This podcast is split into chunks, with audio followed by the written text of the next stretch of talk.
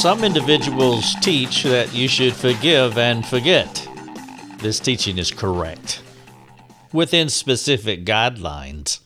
But did you know that this teaching of forgiving and forgetting can be dangerous if you don't talk among friends about what you did wrong? Without community, you may repeat the sinful behavior. Welcome to the podcast. I am Rick Thomas. Thank you so much for joining me. You're listening to your Daily Drive. This is the podcast where we put our articles in an audio format.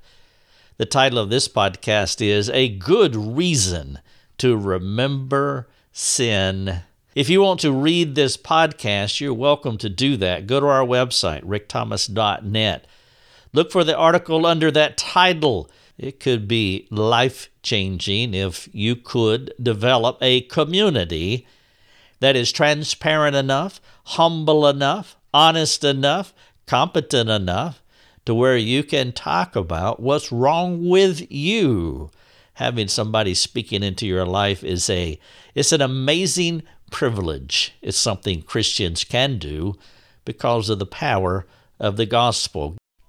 Did you know every year we reach hundreds of thousands of lives globally? This year, we will reach over 1 million individuals with the practical gospel of Jesus Christ.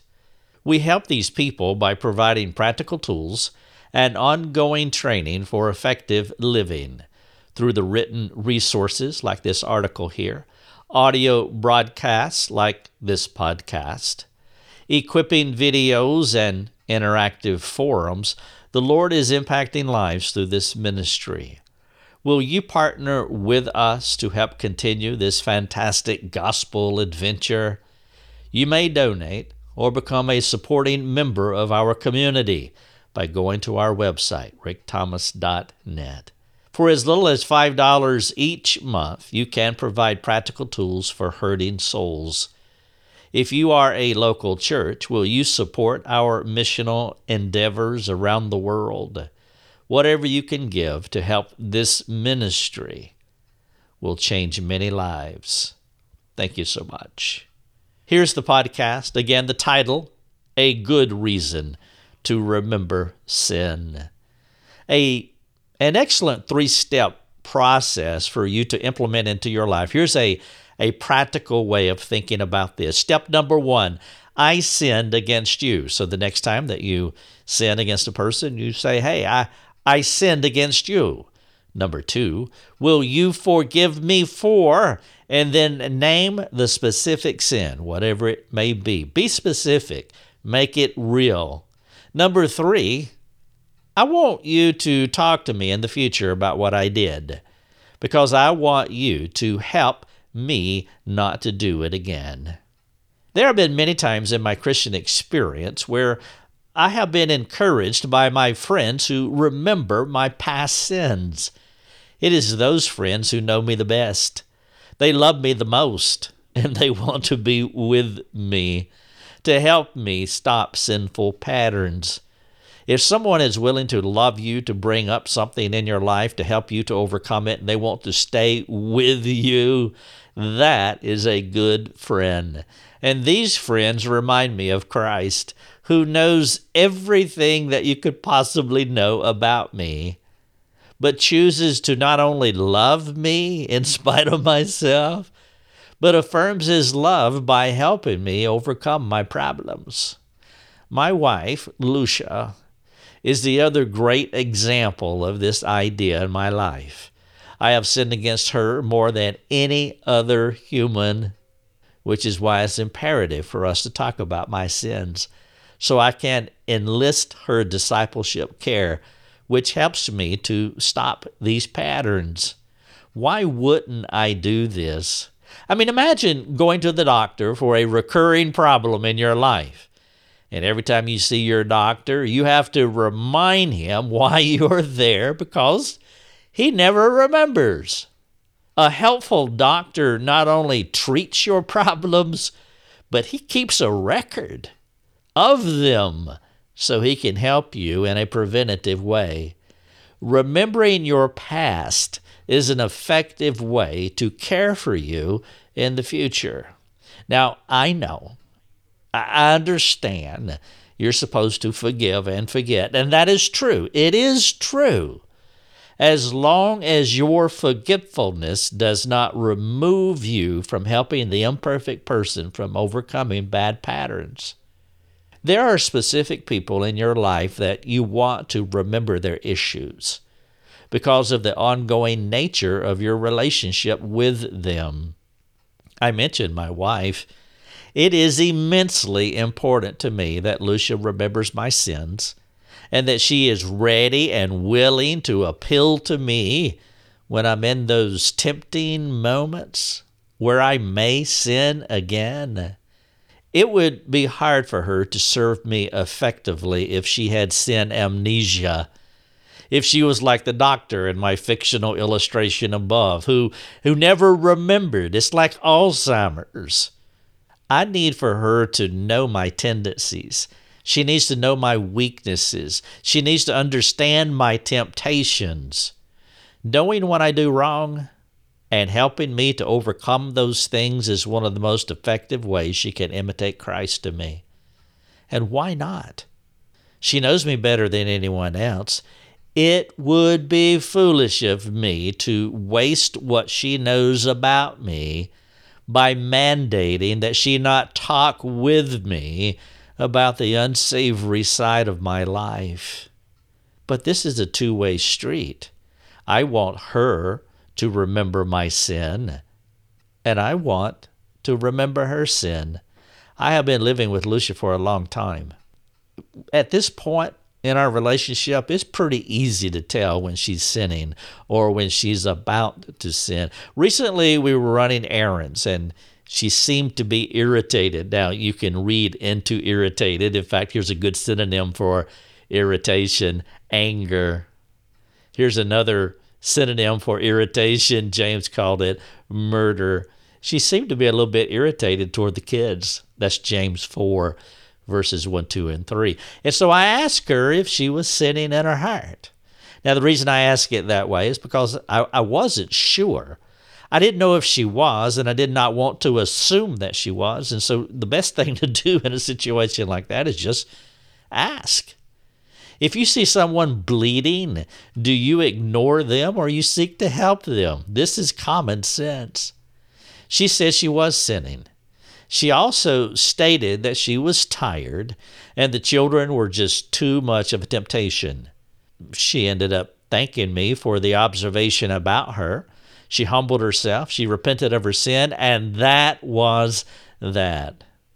Now, suppose I was unwilling to serve her at that moment. How unkind would that be? Imagine the accumulative effect of not helping your spouse that way. She could become an angry old person. If you keep doing the same thing over and over again, like in this case, we're talking about angry, anger, whether it's her or me. Well, if you continue in those patterns, you're just going to be a grumpy old man or a grumpy old woman. But also imagine the effect that it would have on the children, how they would be affected long term because nobody was willing to love their mother enough to help her. Now, I see this all the time in counseling 10 years, 15, 20 years too late because nobody talks about it. Thankfully, she does the same for me.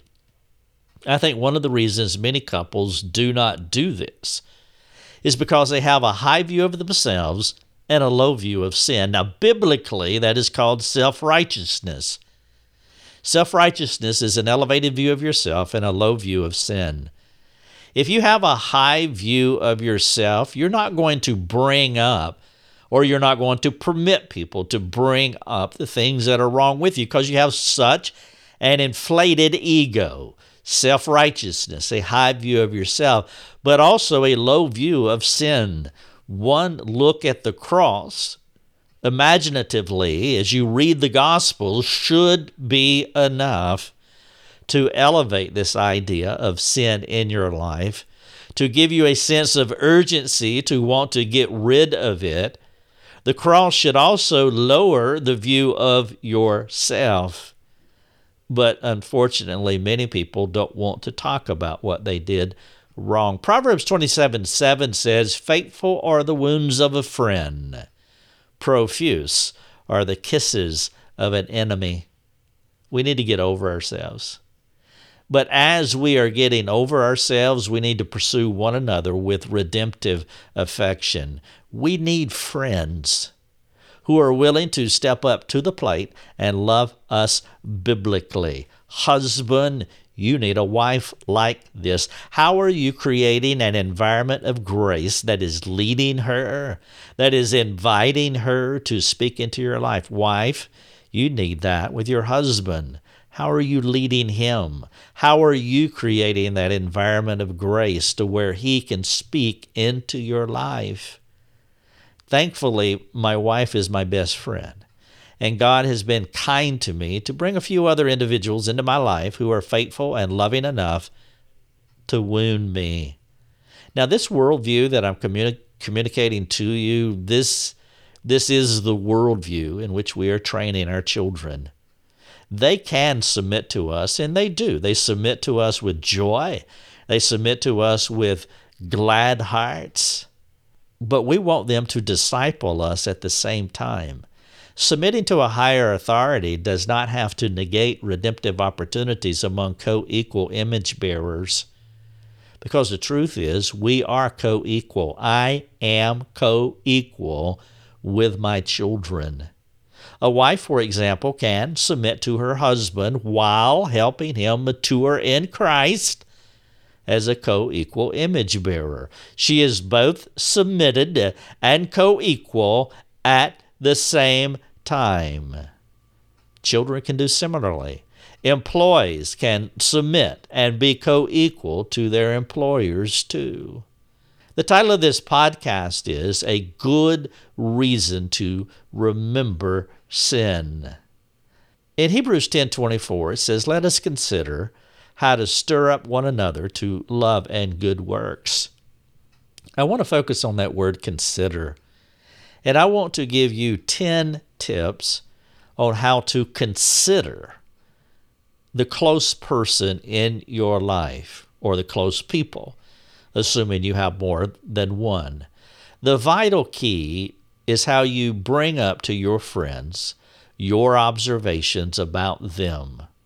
These 10 things will help you to apply the Hebrew writer's advice.